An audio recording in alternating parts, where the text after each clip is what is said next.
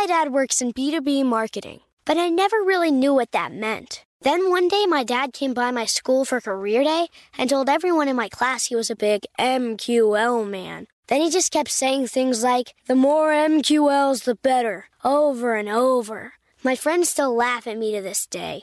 I think it means marketing qualified lead. One thing's for sure I'll be known as the MQL man's kid for the rest of my days.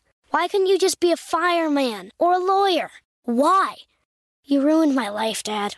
Not everyone gets B2B, but LinkedIn has the people who do. And with ads on LinkedIn, you'll be able to reach people based on job title, industry, likelihood to buy, and more. Start converting your B2B audience into high quality leads today. We'll even give you a $100 credit on your next ad campaign. Go to linkedin.com slash customer to claim your credit. That's linkedin.com slash customer. Terms and conditions apply. LinkedIn, the place to be, to be. This podcast is sponsored by Ramp. Are you the decision maker in your company? Consider this. For the first time in decades, there's a better option for a corporate card and spend management platform. Meet Ramp, the only corporate card and spend management system designed to help you spend less money so you can make more. Most corporate credit cards offer points as incentives, but those points amount to less than their worth in real cash value. Ramp's business cards offer you cash back, real money in your pocket. Plus, you control who spends what with each vendor. And Ramp's software collects and verifies receipts automatically, which means you'll stop wasteful spending and close your books in hours instead of days.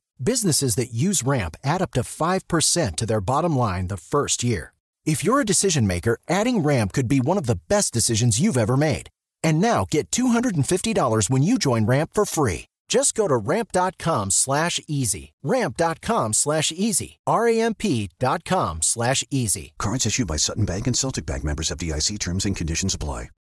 It's brand new, season two. I'm Marisa Thalberg. And I'm Stephen Wolf Bedata, and we're excited to be back having bigger, bolder, and always real conversations. Straight from the C suite front lines of marketing, media, and more. We have great friends joining from people you may know, like Wilmer Valderrama and Bobby Berk. And people you'll want to know. So grab a coffee or, hey, even an Aperol Spritz and come join us on America's number one podcast network, iHeart. Listen to brand new on the iHeart Radio app, Apple Podcasts, or wherever you get your podcasts.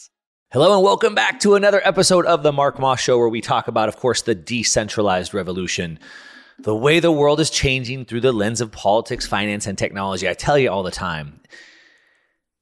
I was listening to a podcast uh, this morning. Um, one of my good friends, uh, Peter McCormack, it's called What Bitcoin Did. He had another friend, uh, Luke Gromen, on. I've been on Peter's show, What Bitcoin Did, a couple of times, um, three times, as a matter of fact. Uh, we did like a trilogy. I'd recommend going back and listening to the very first episode I did with him. It's called The Battle for the Fate of Humanity, where I've kind of framed this out. But they were having a talk about this. Um, the hundred year sovereign debt crisis, which I talk about a, a lot as well.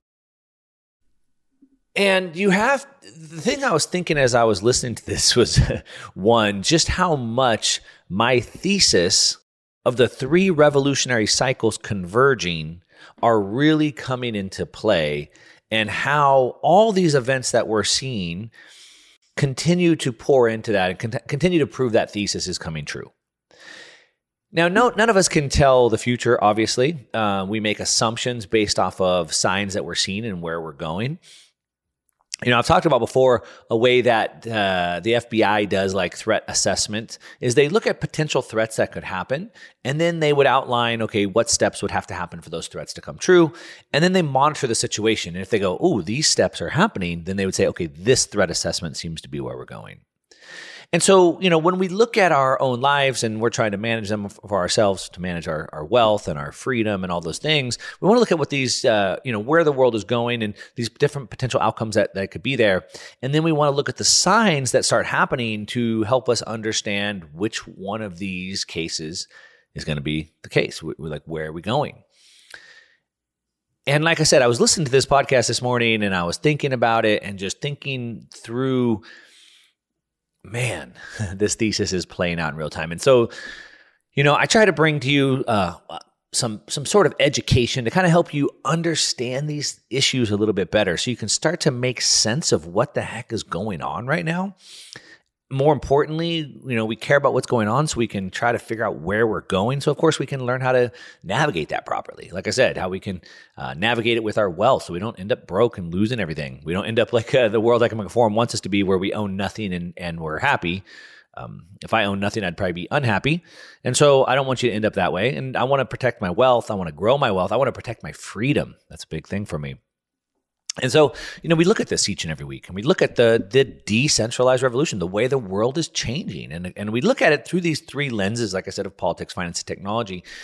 And, and really, we're looking on, on like a Venn diagram, it would be where those three topics overlap.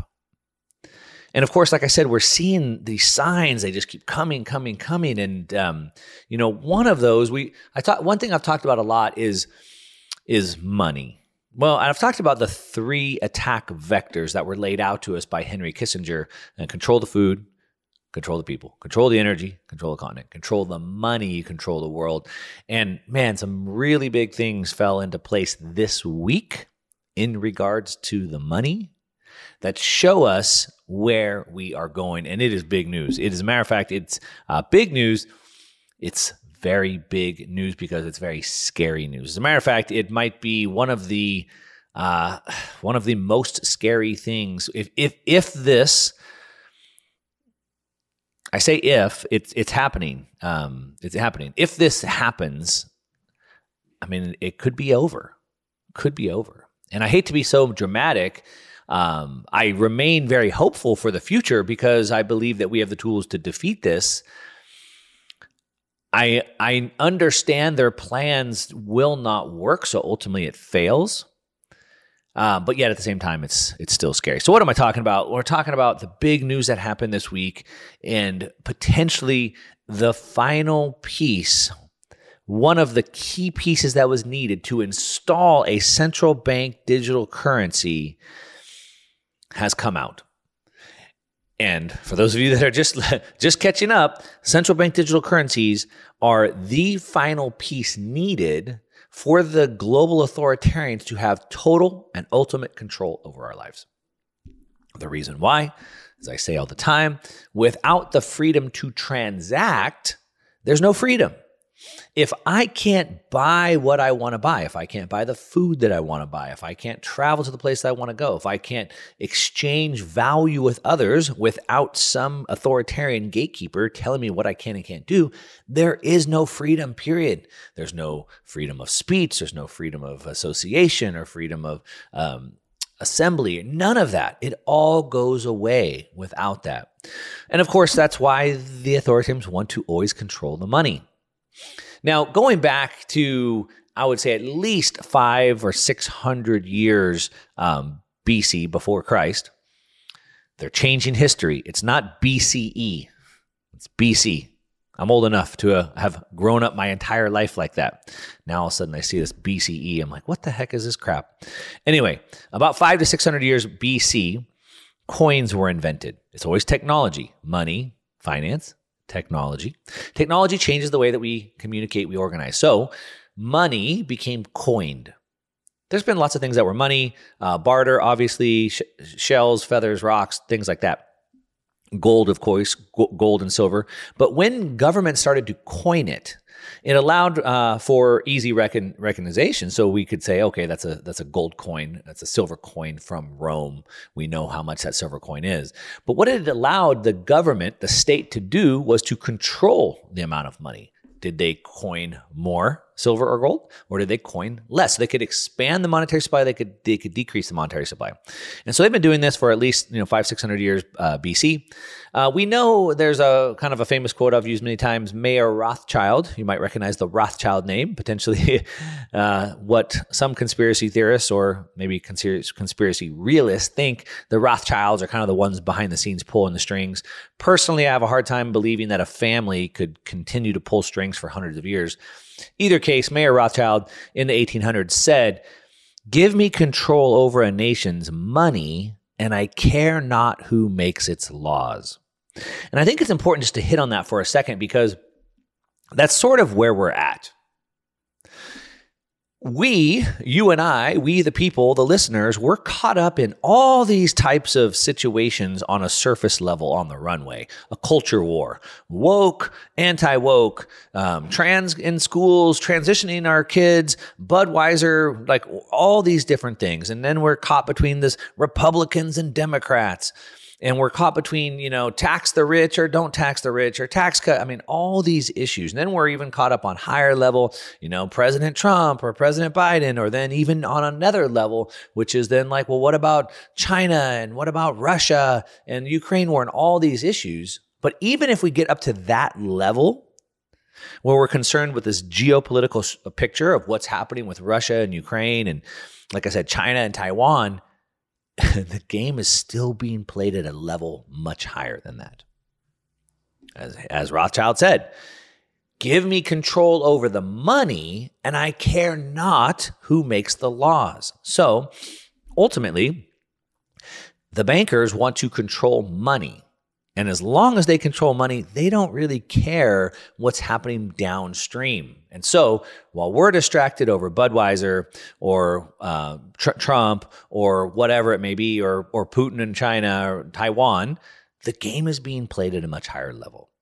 And I might say all roads lead back to what their ultimate goal is. Their ultimate goal is to maintain power over money, or they use money to maintain their power. And they need to do this now using technology, which would be putting in these technologies that would allow them to manage the masses. It brings their return on violence very low, meaning that they're able to maintain absolute power and control very cheap, very easy. And they do that with technology in the Roman Empire, as the Roman Empire expanded, it became too expensive because they had to, uh, you know, they didn't have technology back then. But now it's very cheap. If you're just tuning in, you're listening to the Mark Moss Show. Of course, we talk about the decentralized revolution each and every week, but this week we have something big, and this is the final piece that they need, the banksters need to control has just been dropped. Now, of course, as they manipulate money, it continues to buy less and less good services. And so you want to make sure that you're able to keep up your standard of living and keep up with um, the cost of goods and services going up. And if you're just tuning in, you're listening to the Mark Moss Show. I got to take a quick break. I'm going to come back and tell you more about this final piece that just dropped that you need to know about with CBDCs. I'll be back in a minute. Don't go away. My dad works in B2B marketing, but I never really knew what that meant. Then one day, my dad came by my school for career day and told everyone in my class he was a big MQL man. Then he just kept saying things like, the more MQLs, the better, over and over. My friends still laugh at me to this day. I think it means marketing qualified lead. One thing's for sure I'll be known as the MQL man's kid for the rest of my days. Why couldn't you just be a fireman or a lawyer? Why? You ruined my life, Dad. Not everyone gets B2B, but LinkedIn has the people who do. And with ads on LinkedIn, you'll be able to reach people based on job title, industry, likelihood to buy, and more. Start converting your B2B audience into high quality leads today. We'll even give you a $100 credit on your next ad campaign. Go to linkedin.com slash customer to claim your credit. That's linkedin.com slash customer. Terms and conditions apply. LinkedIn, the place to be, to be. The Big Take from Bloomberg News brings you what's shaping the world's economies with the smartest and best informed business reporters around the world. Western nations like the U.S. and Europe. Mexico will likely have its first female president. And then you have China and help you understand what's happening, what it means, and why it matters. He'll get his yo yos to Europe in time. But the longer this drags on, the more worry he's getting. They knew that they needed to do this as fast as they possibly could to get a drug on the market as fast as they could. I'm David Gura. I'm Sarah Holder. I'm Saleha Mohsin. We cover the stories behind what's moving money and markets basically everyone was expecting, if not a calamity, certainly a recession. But the problem is that that paperwork, as our reporting showed, is fake. As someone who's covering the market, I'm often very worried about an imminent collapse. So I'm thinking about it quite often. Listen to the big take on the iHeartRadio app, Apple Podcasts, or wherever you get your podcasts. I'm Saleha Mohsin, and I've covered economic policy for years and reported on how it impacts people across the United States. In 2016, I saw how voters were leaning towards Trump and how so many Americans felt misunderstood by Washington. So I started the Big Take DC. we dig into how money, politics, and power shape government and the consequences for voters. It's an election year, so there's a lot of focus on the voters that TikTok is reaching. The initial reaction is like, oh, things are looking so resilient.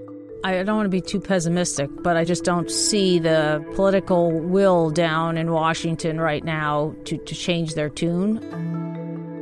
I think the American electorate has been signaling that it expects a rematch of the 2020 election. These are unprecedented times. With new episodes every Thursday, you can listen to the Big Take DC on the iHeartRadio app, Apple Podcasts, or wherever you get your podcasts. All right, welcome back. If you just tuned in, you're listening to the Mark Moss Show, and we're talking about each and every week the decentralized revolution. But I'm talking about a piece of technology that is the final nail in the coffin, and that is the central bank digital currencies, because it connects all the other technologies that these uh, globalist bankers need for total control, and that would include um, movement passports, such as uh, you know COVID passports. Um, but ultimately, it really comes down to the money. So if they could build this like everything app, sort of like China has, uh, a social credit score system where basically your entire life is in this app. And if you're a good citizen, you get more credits. And if you're a bad citizen, you get less credits. And in China, they've been doing this for, for many, many years. And if you say anything bad or negative against government, you your social credit score goes down. And if your credit score goes down, your social credit score goes down, you can't buy things like plane tickets or bus tickets or things like that can't send your kids to college or whatever it may be. So, what are they ultimately doing? Well, they're using an app to restrict you. But how do they restrict you? With the payments. They don't allow you to buy a plane ticket, buy a bus ticket, buy food. So it all comes down to the money, which is why that's the final piece that they need. And that's what they're doing with the central bank digital currency. Now, to understand how this works, you have to kind of understand how money works and how the banking system works. All right. So in in every country, regardless of where you're from, in the United States, we have a central bank. It's called the Federal Reserve. In Europe, in, in England, they have a central bank. It's called the Bank of England. In Europe, they have a central bank. It's called the European Central Bank. In Japan, they have one called the Bank of Japan, et cetera, et cetera, et cetera. In China, they have one called the People's Bank of China. All right, so each nation has their own central bank. So in the United States, we have a central bank, the Federal Reserve. Underneath the Federal Reserve is the commercial banks, and the big ones are J.P. Morgan, Wells Fargo, Bank of America, right? In other countries they have HSBC or Deutsche Bank or whatever they have. So we have these individual banks down below us as well as we have local banks, credit unions, things like that. Now, that's a decentralized banking stack and the reason why that's important to understand and it's important to have is because the money decisions are being made on a local level. Meaning I can go to my local branch maybe a local farmers and merchant branch or credit union, they know me personally, and they can give me a loan based off of what it is I want to do in my local area that they would have local knowledge about. Money is created through loans. So they have the authority to give me a loan with this local knowledge and this and this relationship that we have. All right. However, if you take that model, so we have the, each nation has a central bank at the top and these commercial banks at the bottom, and it's this decentralized stack. But each nation has that. So again, right? Bank of England has that, and then they have banks underneath that. ECB, and there's banks underneath that.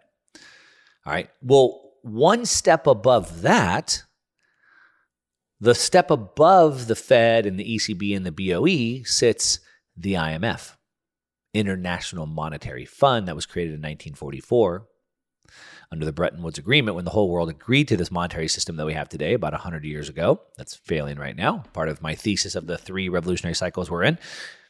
And one level above that, above the IMF, is something that most people have never heard of, and it's the BIS. It's the Bank of International Settlements. And it is a very, uh, well, we'll just call it shady. It's a very opaque um, bank where the origins aren't 100% clear. We don't know who's behind it but it's the bankers. And they created the BIS and they sit at the top of this entire stack. They sit above the IMF. They sit above governments. They sit above all these central banks. What did Rothschild say?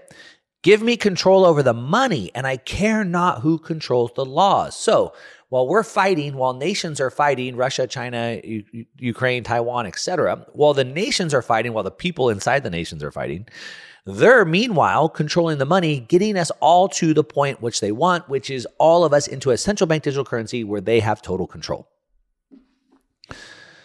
So that's the stack. That's how that works. Now, you might see one nation saying, uh, you know, we're, you know, like, you know, in the US, we're woke and we're, you know, we have this trans agenda and we want this equality and equity. And then you have Putin over there in China, or I'm sorry, in Russia saying, uh, the West is killing themselves with this woke agenda. We don't want that over in Russia. And you're like, oh, these, you know, Russia is fighting the United States. Well, both countries are moving towards a central bank digital currency which is the ultimate goal of the BIS that's above both of them. You see, so while we're being distracted thinking that we're winning or losing or we're fighting each other, we're all going to the same location that they want us to go to. We're all walking into a digital panopticon, a digital prison. The G20, the top 20 countries of the nation, met last year and all agreed, all G20, the top 20 nations agreed to put in a uh, medical passport system. So you can get your vaccination, and if you don't, uh, then it's in the passport and your movement is limited. So while the top 20 countries are fighting, and France is now buddy buddy with China, and they're they're moving, they're turning their back on the United States, and now Saudi Arabia is breaking apart. Well, it looks like that at our level, but at the top level, we're all going into the same digital prison and we're all moving into the central bank digital currencies. Now, the BIS, as I said, sits at the very top of this.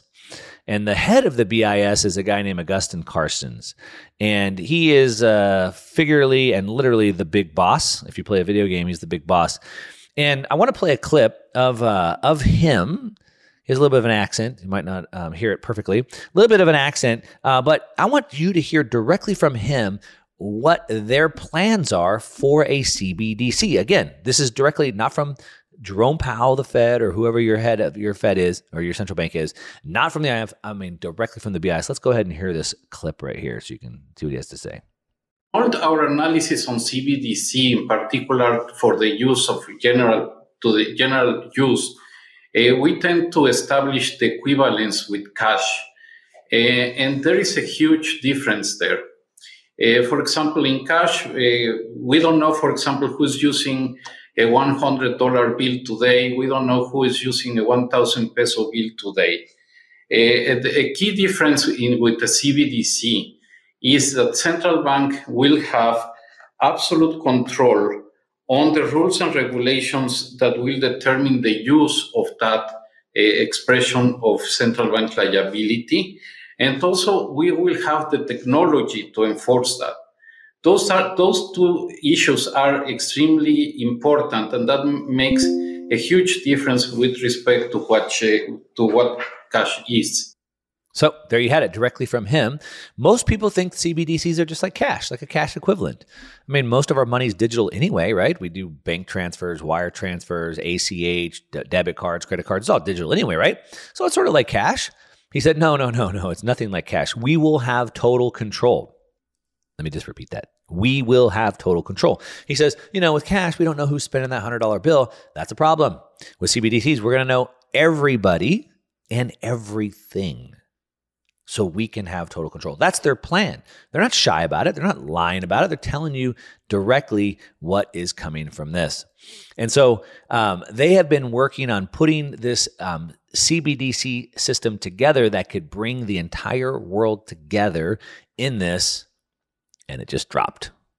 I'm going to tell you about that. And uh, there was one piece missing. They actually announced that the BIS announced this last month. There was one piece missing, and the piece that was missing got dropped this week. So I'm going to tell you more about that in a minute. You're listening to the Mark Moss Show if you're just tuning in, talking about the decentralized revolution and talking about how the central banksters have been trying to put their control with the CBDCs, and it's finally here. I'll be back with more in a minute. Don't go away. I'll be right back.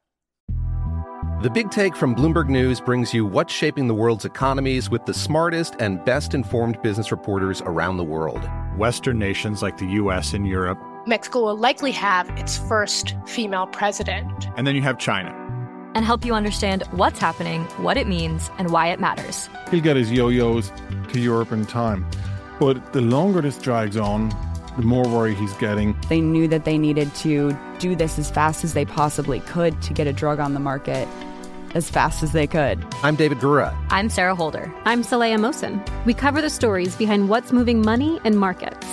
Basically, everyone was expecting, if not a calamity, certainly a recession. But the problem is that that paperwork, as our reporting showed, is fake. As someone who's covering the market, I'm often very worried about an imminent collapse. I'm thinking about it quite often. Listen to the big take on the iHeartRadio app, Apple Podcasts, or wherever you get your podcasts. I'm Saleha Mohsin, and I've covered economic policy for years and reported on how it impacts people across the United States. In 2016, I saw how voters were leaning towards Trump and how so many Americans felt misunderstood by Washington. So I started the Big Take DC. We dig into how money, politics, and power shape government and the consequences for voters. It's an election year, so there's a lot of focus on the voters that TikTok is reaching. The initial reaction is like, oh, things are looking so resilient. I don't want to be too pessimistic, but I just don't see the political will down in Washington right now to, to change their tune. I think the American electorate has been signaling that it expects a rematch of the 2020 election. These are unprecedented times. With new episodes every Thursday, you can listen to the Big Take DC on the iHeartRadio app Apple Podcasts, or wherever you get your podcasts. If you love sports and true crime, then there's a new podcast from executive producer Dan Patrick and hosted by me, Jay Harris, that you won't want to miss. Playing Dirty Sports Scandals.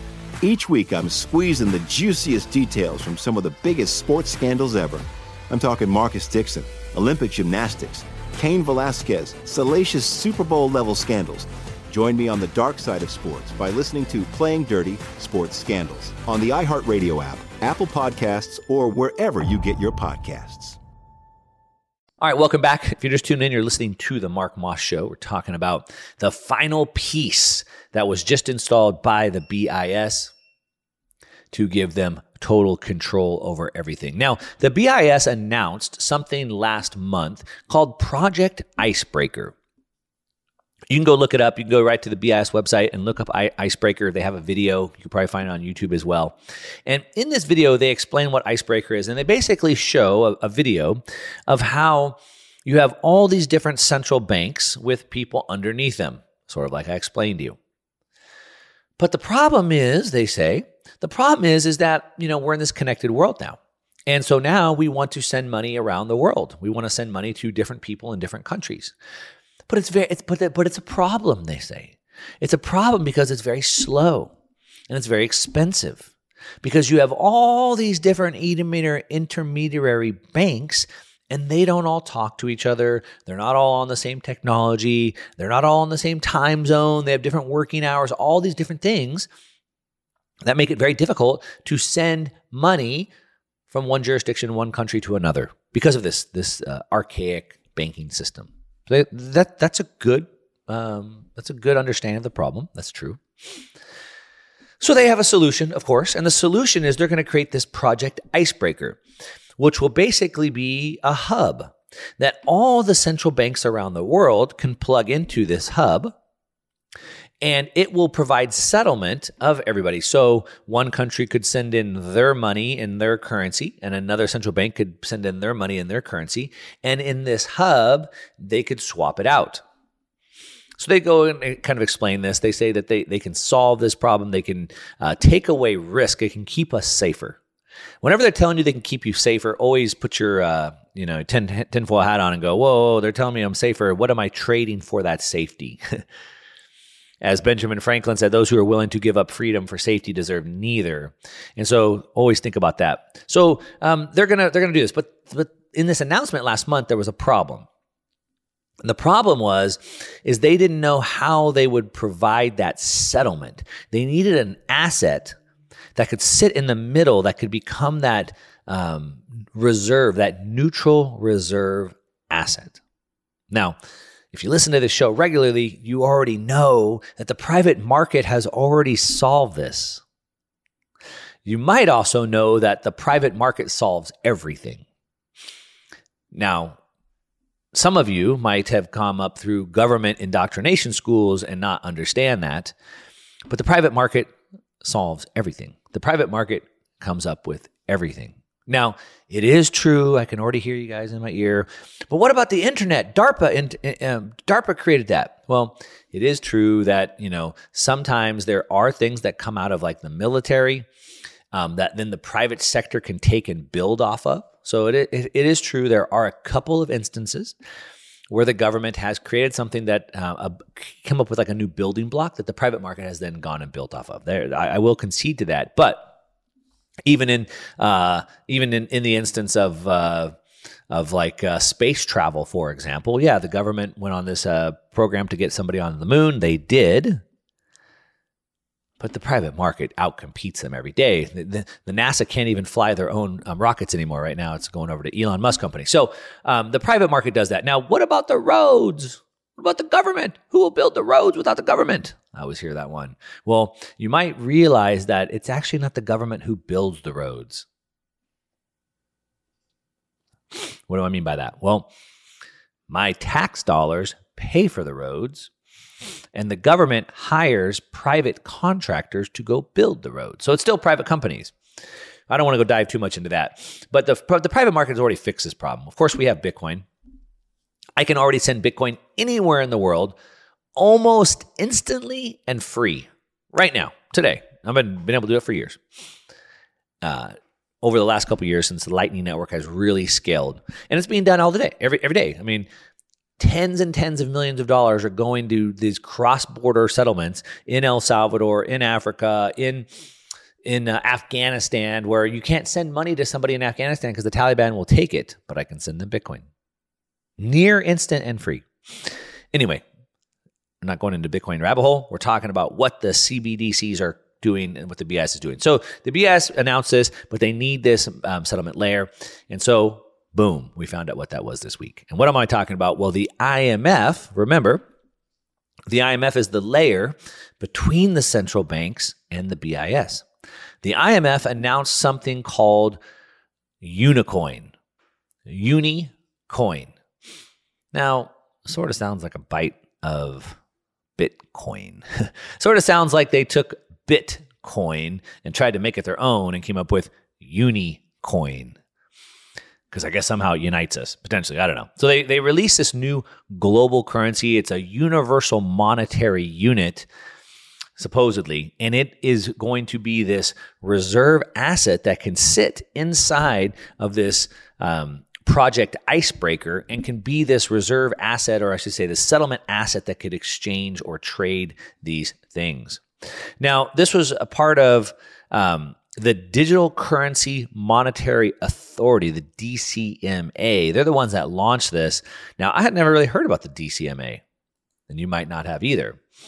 The DCMA just happens to be a group, um, sort of like a secret cabal uh, a secret cabal of sovereign governments, financial institutions, banking institutions.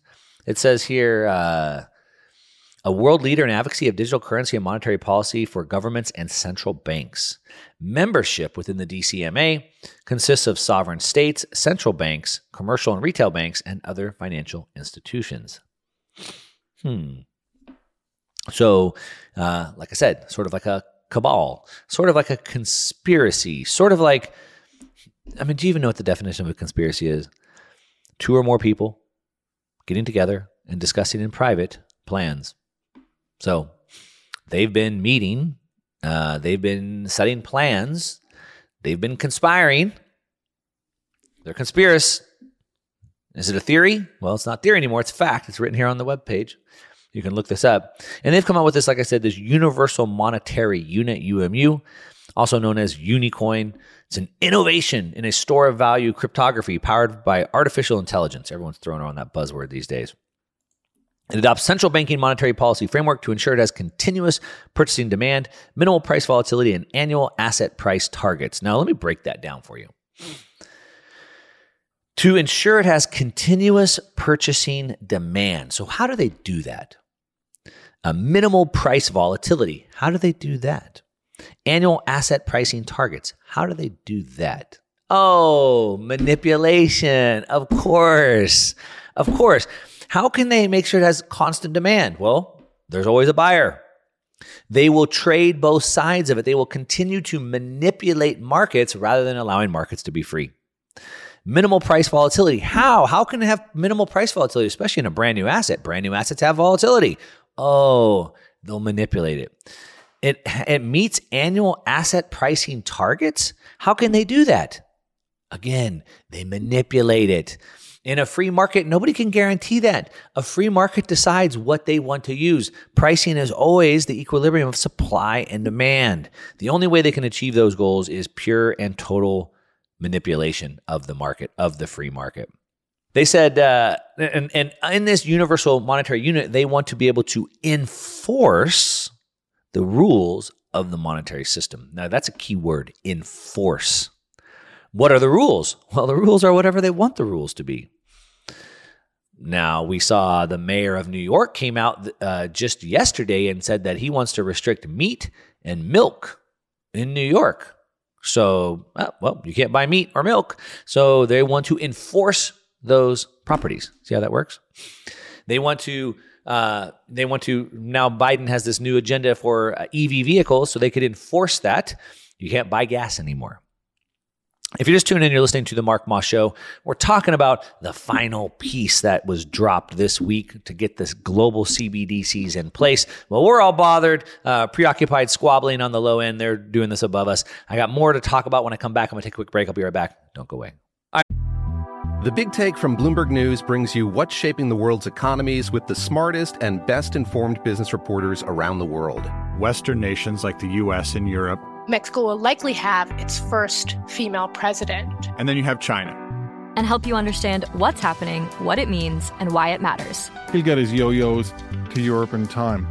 But the longer this drags on, the more worry he's getting. They knew that they needed to do this as fast as they possibly could to get a drug on the market as fast as they could. I'm David Gura. I'm Sarah Holder. I'm Saleha Mohsin. We cover the stories behind what's moving money and markets basically everyone was expecting, if not a calamity, certainly a recession. But the problem is that that paperwork, as our reporting showed, is fake. As someone who's covering the market, I'm often very worried about an imminent collapse. So I'm thinking about it quite often. Listen to the big take on the iHeartRadio app, Apple Podcasts, or wherever you get your podcasts. I'm Saleha Mohsin, and I've covered economic policy for years and reported on how it impacts people across the United States. In 2016, I saw how voters were leaning towards Trump and how so many Americans felt misunderstood by Washington. So I started the Big Take DC. We dig into how money, politics, and power shape government and the consequences for voters. It's an election year, so there's a lot of focus on the voters that TikTok is reaching. The initial reaction is like, oh, things are looking so resilient. I don't want to be too pessimistic, but I just don't see the political will down in Washington right now to, to change their tune. I think the American electorate has been signaling that it expects a rematch of the 2020 election. These are unprecedented times. With new episodes every Thursday, you can listen to the Big Take DC on the iHeartRadio app, Apple Podcasts, or wherever you get your podcasts. If you love sports and true crime, then there's a new podcast from executive producer Dan Patrick and hosted by me, Jay Harris, that you won't want to miss. Playing Dirty Sports Scandals. Each week, I'm squeezing the juiciest details from some of the biggest sports scandals ever.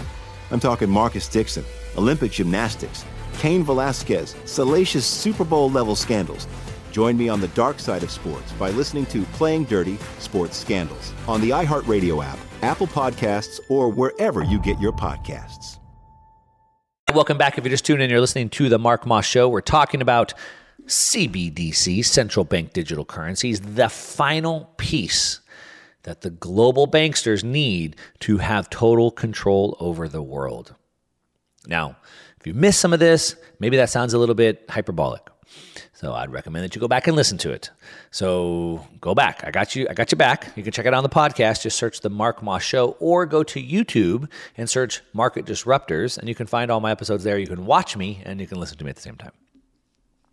And hit me up on social media at one Mark Moss on Instagram, Twitter, whatever, at one Mark Moss, and ask me some questions. Let me know you heard me. Give me a shout out, whatever. I'd love to connect with you on there.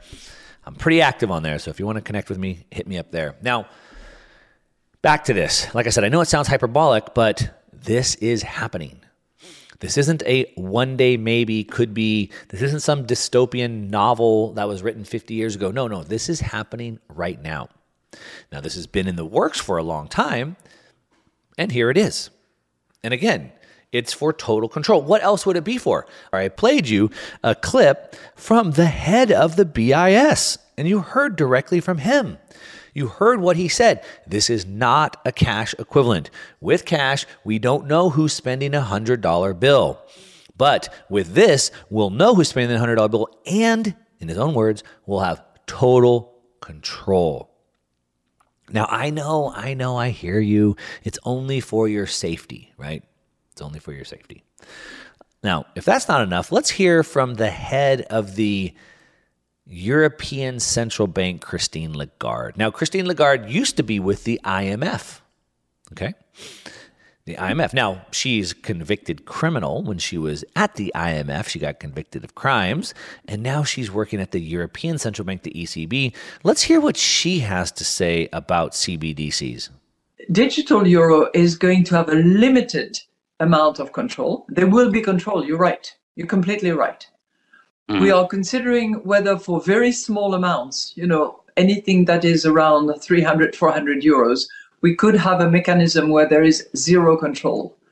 But that could be dangerous. The terrorist attacks on France uh, back uh, 10 years ago were entirely financed by those very small anonymous credit cards that you can recharge in total anonymity. Wow. For your safety. See what I'm saying? for your safety. So she said, you know, for the digital euro, the CBDC, um, you know, it's going to have total control. She said, you know, we, we, we might we might be able to have less control for you know smaller denominated assets you know like a hundred bucks 200 bucks but she said even that's a problem because again for your safety because somebody potentially could do something really really bad like terrorist attacks your life could be in jeopardy if we allow people to spend $100 and don't know who they are and don't have total control. So, you heard directly from the head of the BIS. You heard directly from the former head of the IMF and now the head of the ECB, Christine Lagarde. Don't take my word for it. I go directly to the source. You might be looking at news articles on Yahoo or watching whatever people on YouTube like me I'm on YouTube. Just search Market Disruptors or Mark Moss on YouTube. But I'm letting you hear directly from their mouth. I go to the source. They're telling you it's a system of control. We can't even allow $100 because you're at risk. Now, uh, there's a report that came out. I've talked about it before on the show. It's called the FinCEN files. FinCEN, F I N C E N. FinCEN stands for Financial uh, Financial Crimes Enforcement Union, or whatever it stands for. It's one of the long arms of the government that uh, controls the money supply. And they do this, of course, to, to keep you safe. And in these FinCEN files, or in, in FinCEN requirements, they put uh, onerous uh, requirements onto the bank, such as KYC, know your customer, um, such as AML, anti money laundering requirements, such as uh, banks have quotas on how many sp- suspicious activity reports have to file SARs reports. And so they have all these, these onerous things they do to protect us, right? To keep the, the financial system under tight wraps. And so none of these criminals could do anything um, illegal. Well, in these reports called the FinCEN files, you can go look it up yourself. They they did a bunch of research into all these big banks, and they said that over two trillion dollars, two trillion dollars was laundered through the banks for known criminal organizations and cartels. Two trillion dollars. Now, the banks, JP Morgan, HSBC, they get caught all the time. That's how they found this out. This isn't like a secret. Like you can just do a quick Google search and you'll see that these banks pay massive fines, billion dollars of fines all the time, routinely. And they do that for getting caught laundering money for illicit activities. Now, why do they continue to do that? Well, because they make hundreds of billions of dollars and pay a couple of billions of dollars in fines. So, I mean, if I only have to pay 5% or 10% of the ill gotten gain I got and I don't go to jail, like, why wouldn't I just keep doing it? The sooner you realize that they're not doing this for your benefit, it's going to be the better. And I and I apologize if this is a harsh reality for you. It's a, what's known as cognitive dissonance. Cognitive dissonance means that um, I don't want to hear what you're saying, Mark. I don't want to hear. I don't. I don't want to believe that's true because if I believe that to be true, then everything that I've known is wrong. Everything I've known is false. But they're not out to protect you. These these FinCEN uh, regulations, these KYC AML, are not there to protect you. It's allow it's a, it's to allow the banks to continue to do what they're going to do. People often talk about like you know I talk about ways to reduce your taxes legally, and they say, oh, they're going to close those tax loopholes. They're going to get rid of those. Like no, they're not. The richest people in the world use those. They're there intentionally. They're there by the people that create the laws that use those. It's how Elizabeth Warren, um, one of our great legislators here in the United States, who goes on a warpath talking about financial equality and going against these greedy capitalists to protect the little guys and banking reforms. And yet, on a public servant salary of a few hundred thousand a year, she's now worth north of $60 million. I would like to know how you could become worth $60 million on a $200,000 a year salary. I'd love to know that. They did it through loopholes that are there for themselves to get rich. They will not be taking them away, so the sooner you learn how to use them, the better. But in regards to this, the banking system is the one that's used to, to launder $2 trillion, not your $100. What about the billions of dollars, hundreds of millions of dollars that were just left on pallets for the, for the Taliban to take? How about that? How about the was it 400 million dollars of cash on pallets that the Obama administration flew into Iran in the dark of night? Cash. How about that? But never mind, your $100 could be a problem because it's about total control. So, what I'm hoping that you're understanding here is that regardless of what you see, if you're left or right, or Republican or Democrat, or blue or red, or you're pro woke or anti woke, doesn't matter if you're pro Ukraine or anti Ukraine, doesn't matter. None of that matters. The game is being played at a much higher level. And it's all to get us into the same position, which is all of our lives into a digital control system, a system of checks and gateways that control our movement and control our money. That's where we're going. And they do it through a bunch of different means. I used this uh, analogy the other day. I was just out on my ranch in Texas and we had some baby goats. And every night we were moving the mama goat and the baby goat from the pen into the stables. And we did it using um, a carrot, and a stick. So, literally, a carrot. I had a carrot in my hand trying to entice the mama goat to follow me.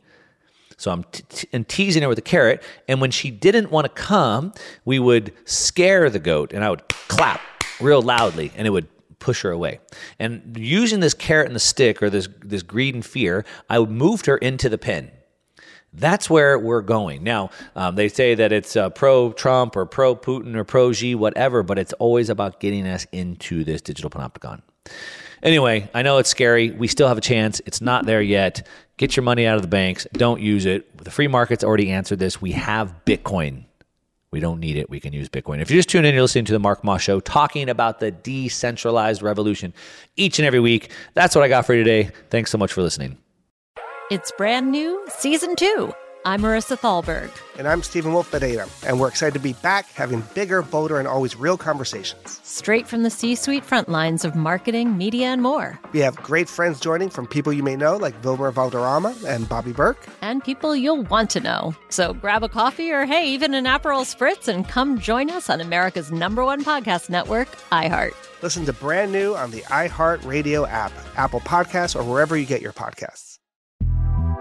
The Big Take from Bloomberg News brings you what's shaping the world's economies with the smartest and best informed business reporters around the world.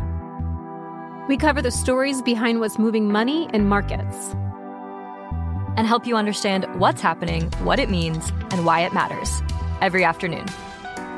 I'm Sarah Holder. I'm Saleha Mohsin. And I'm David Gura. Listen to The Big Take on the iHeartRadio app, Apple Podcasts, or wherever you get your podcasts. I'm Saleha Mohsin, and I've covered economic policy for years and reported on how it impacts people across the United States. In 2016, I saw how voters were leaning towards Trump and how so many Americans felt misunderstood by Washington. So I started the Big Take DC. We dig into how money, politics, and power shape government and the consequences for voters. With new episodes every Thursday, you can listen to the Big Take DC on the iHeartRadio app, Apple Podcasts, or wherever you get your podcasts.